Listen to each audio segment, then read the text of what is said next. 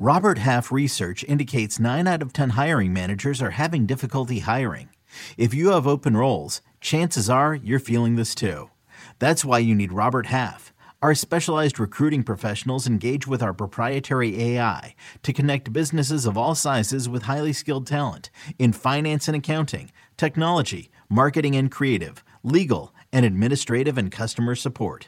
At Robert Half, we know talent. Visit roberthalf.com today. We've got so many injuries to catch up on from Week 14. Next on Fantasy Football Today in 5. Welcome to FFT in 5. I'm Chris Towers here with Adam Aizer. And unfortunately, if you made it through Week 14 and you're heading to the playoffs, half your lineup might be missing because Week 14 on Sunday featured just a ton of injuries. We had 5 starting quarterbacks leave their games. I think 4 left their games with injuries. 5 are dealing with injuries coming out of the games. We've got big name superstar players who are hurt. We had whatever happened with T. Higgins, who was added to the injury report on that. I was ranting about this before the podcast, Adam. We had T. Higgins added to the injury report on Thursday, taken off the injury report on Friday. He's all good to go. Some kind of setback on Sunday morning. We don't learn about it. He gets in on one play, the third play of the game. Apparently he wasn't supposed to be there. I don't know what happened. Incredibly frustrating. I hope you didn't lose your weeks because of any T. Higgins shenanigans, Adam. I have Higgins in one league and I'm going to win, thankfully. But it was really crazy. I feel very bad for people who started T. Higgins. And you know what? You know, Chris, I'll tell you what. If he had gotten hurt in warmups like he did and he were declared out, we probably would have told people to start Tyler Boyd, and that would not have worked out either. Tyler Boyd played one more snap than T. Higgins. He suffered a hand injury, played 2 snaps in that game. But the big injury coming out of Sunday's games, obviously, Deebo Samuel, scary-looking leg injury. Looks like it didn't suffer any knee damage. Looks like he didn't suffer any broken bones, but probably a high ankle sprain, according to Coach Kyle Shanahan.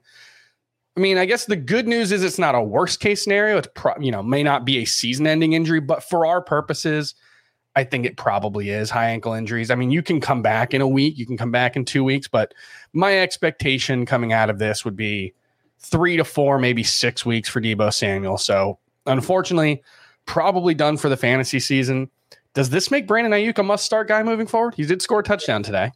I think so. I mean, they really had very little production from Aiyuk, and Kittle was obviously a big McCaffrey day, but I think it makes them pretty close to that in a 3-receiver league. In a 2-receiver league, not necessarily. Yep. I got to tell you, just overall from the injury standpoint, there were a lot of injuries. I don't know if there's a lot of waiver implications there. I think you might be looking at Rex Burkhead as the best waiver wire option, and that's saying something. Yeah, him or Daria Gumbawale, which either way, Yeah, but Aiyuk definitely is going to benefit, and Kittle's going to benefit. I just don't know to which degree they're going to benefit. And in a 2QB league, Brock Purdy is hurt by this for sure, because Deebo was somebody that he really liked throwing to. That was pretty obvious. Well, and Brock Purdy's actually hurt as well. Yes. He's dealing with an oblique injury coming out of this game.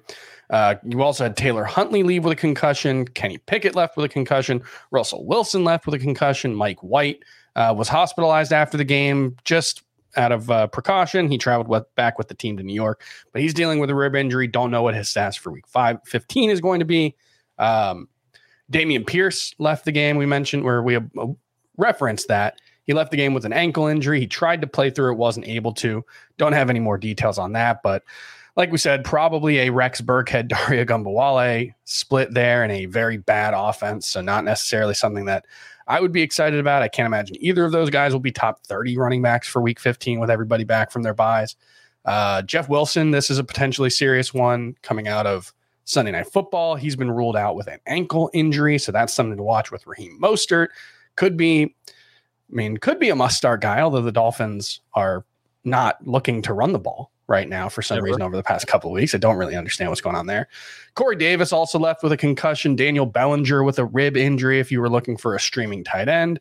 If you are looking for a tight end, Evan Ingram had one of the best games by a tight end, I believe, in fantasy history. It was like 43 points. It was a massive performance in PPR. He's 62% rostered. He's going to be one of the top targets, I think, heading into next week. Adam, why don't you give me a winner from week 14?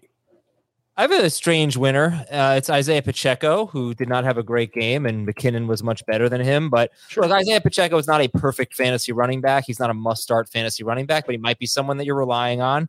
And he's still going to carry the load. He's going to get most of the carries.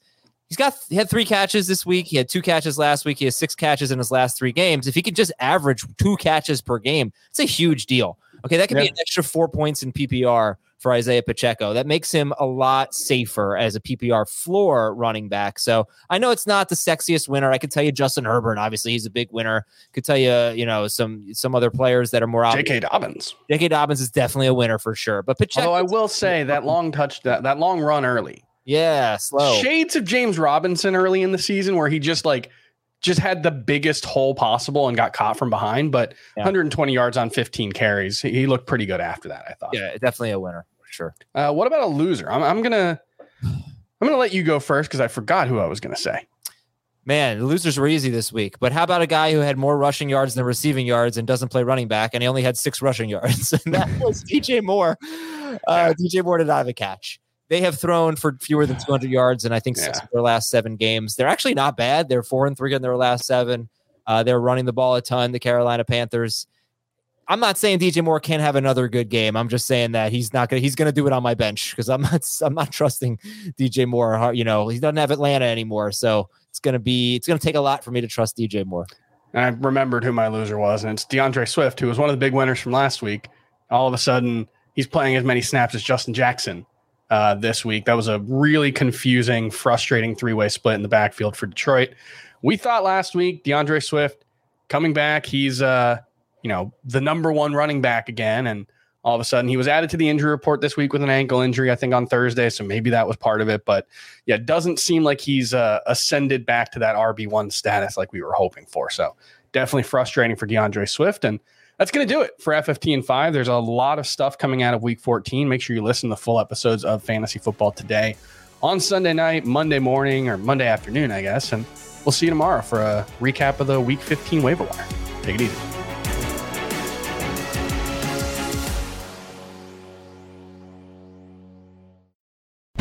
CBS Sunday after The Equalizer. You collect rewards, right? This is how I make my living. It's the season finale. Everyone's looking for something. Of Tracker. You strong swimmer? So-so. So-so. So-so's okay. Justin Hartley stars. How you survive, you make quick, smart decisions, and you never let panic take the wheel. Sounds cool. It is cool, actually. Very cool. Tracker, CBS season finale Sunday after The Equalizer on CBS and streaming on Paramount+.